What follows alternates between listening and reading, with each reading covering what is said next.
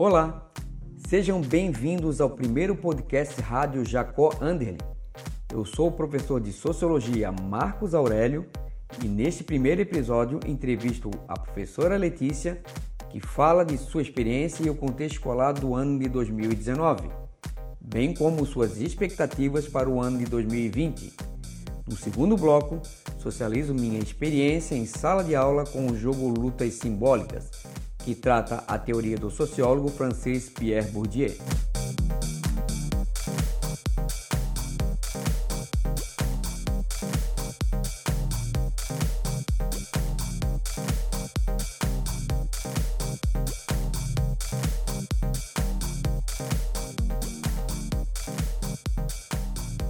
Olá, professora Letícia, por gentileza se apresente e fale sobre as suas experiências na escola Jacó Ander.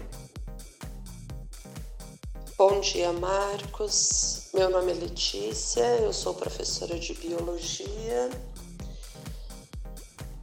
A minha formação é em ciências do primeiro grau, seguida de uma complementação em ciências biológicas, especialização em biotecnologia, mestrado em educação tentando aí um doutorado nessa área, mas que dê ênfase sempre para a minha área, que é a área da biologia. O que eu achei positivo no ano passado foram alguns trabalhos em parceria, muito poucos, parcerias breves, onde se pôde desenvolver um determinado trabalho como um filme, por exemplo, e as pessoas estarem falando sobre isso. Percebi ao longo do tempo que nas turmas que eu não trabalhava aquela questão, elas vinham dar um feedback, um resultado para aquilo. Eventualmente, alguma coisa que eu falava, reportava esses alunos as vivências que eles tiveram com outros professores nesse sentido desse trabalho. Ah, o professor fulano de tal, ou a professora fulano de tal falou sobre isso também. Isso me faz perceber que quando existe uma mesma linguagem do grupo, apesar de cada um ser diferente, agir didaticamente de forma diferente, trabalhar com áreas de conhecimento relativamente diferentes, o aluno busca um significado na escola que seja único, que aquele conhecimento seja significativo e que aquele grupo no qual ele esteja tenha uma unanimidade de ação. É assim que eu vejo. Ok. Para esse ano, qual sua expectativa? Para esse ano, é, em vista do que nós planejamos, eu estou executando nas minhas turmas de primeiros anos a questão do projeto de vida. Então, comecei lá com um desenho onde eles fossem representando quais eram os projetos de vida. A leitura desse desenho foi feita por outros alunos num grande grupo, em círculo. O círculo é importante porque ele deixa todo mundo no mesmo lugar, ninguém é maior destaque que ninguém, como eles não fizeram a leitura do que era deles, eles não se sentiram tão constrangidos, apesar dos grupos serem muitas vezes de pessoas desconhecidas, né, primeiros anos. Mas eu fiz isso também nos segundos e nos terceiros, porque eu acredito que a escola tem essa função também de fazê-los pensar a direção que eles querem para a vida, que eles querem ser, o que eles querem fazer, onde eles querem estar daqui a algum tempo. Qual é o objetivo de estar na escola? É, num segundo momento, com os primeiros anos, aí eles falaram dos seus projetos de vida, então o quanto a pessoa acertou ou errou do que ela leu do desenho deles, que é também para eles criarem uma outra rotina, não achar que eu só interpreto textos escritos. Os textos estão também em imagens, em, enfim, diferentes formas né, de linguagem. É, num segundo momento, eu trabalhei um texto com ele sobre o curso de biologia, que é o meu curso, e as perspectivas desse curso, e aí então agora eles estão pesquisando e fazendo a devolutiva oral né, desses, dessas profissões. Quais são as profissões que estão ligadas à biologia, é, medicina, enfermagem, psicologia, engenharia ambiental, enfim. São em torno de 22, 23 cursos. A perspectiva aí de continuar trabalhando o senso crítico deles, conectada a essa realidade de vida que não é fácil, é, tirar um pouco das ilusões, trazer para uma realidade, mas também para uma possibilidade de mudança. É, eu não posso talvez mudar o mundo, mas eu posso mudar o que está à minha volta. Quando eu me mudo, quando eu mudo o que eu penso, quando eu mudo a forma como eu ajo, e portanto eu mudo a minha realidade. Eu sei que a vida depende de mim e não do outro, então eu culpo menos o outro, eu encontro no outro menos problemas e eu é, refletindo o que eu sei, refletindo como eu ajo com o que eu sei, eu saio da minha zona de conforto novamente e vou em busca de algo que me melhore, que fomente é, mudanças, melhoras, reformas em mim e que me tragam mais ferramentas para eu conseguir uma vida melhor, uma saúde melhor e uma estabilidade emocional, afetiva e intelectual maior.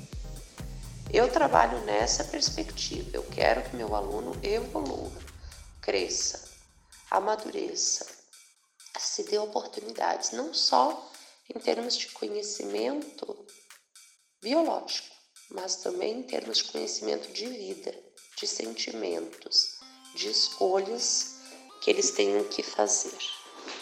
É, vou continuar nessa perspectiva esse ano de trabalhar, pretendo aí estabelecer parcerias, já estamos pensando em um projeto para o Dia da Mulher, que é todo dia e que envolve homens, porque estão ligados às mulheres e são criados por mulheres também, para que se forme uma parceria não só dentro da escola, mas também fora da escola. Nós somos seres humanos, nós somos seres sociais, nós não vivemos sozinhos.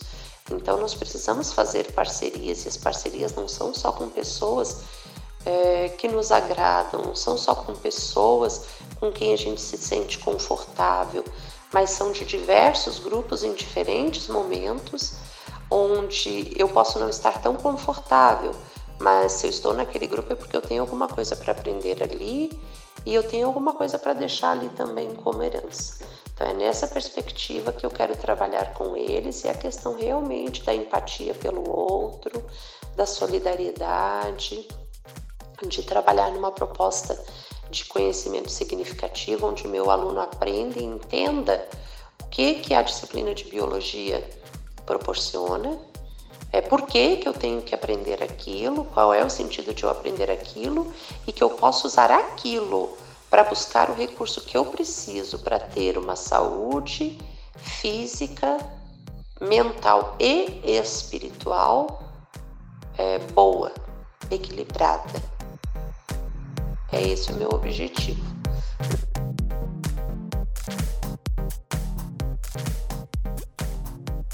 Agora conto um pouco da minha experiência da inserção do jogo de cartas lutas simbólicas nas aulas de sociologia. A ideia partiu da dificuldade da explicação da teoria do sociólogo Pierre Bourdieu e de um problema latente do jogo de cartas socializado pelos estudantes em qualquer ambiente da escola em qualquer horário, comprometendo assim a aprendizagem. Acessando a internet, percebi que alguns estudantes universitários tinham produzido um jogo de cartas com imagens de condições sociais, culturais, econômicas e frases de autores brasileiros para reflexões dentro e fora do jogo, que abordava a teoria do francês Pierre Bourdieu. Achei uma boa oportunidade para facilitar o aprendizado, depois de algumas aulas expositivas sobre a teoria e os conceitos do autor, como capital simbólico, posição e disposição, a classificação e reclassificação, expliquei para os estudantes o sentido e a orientação do jogo de cartas na aprendizagem das aulas de sociologia. O objetivo do jogo é saber sua condição na estrutura social e jogar para ser reconhecido através da acumulação dos capitais social, cultural e econômico, percebendo as relações estabelecidas na dinâmica do jogo. O resultado foi surpreendente. Os estudantes criavam estratégias para ganhar o jogo, acumular os capitais simbólicos, porém se deparavam com situações que transpareciam as distinções entre os participantes, suas oportunidades ou ainda solidariedade. Entre eles ficou perceptível o jogo de cartas com suas realidades. Uns achavam injusto perder seu capital simbólico, outros faziam seu jogo e ainda ajudavam algum colega na acumulação do capital. E assim as discussões tornaram a experiência de aprendizagem rica, contemplando a formação crítica dos estudantes.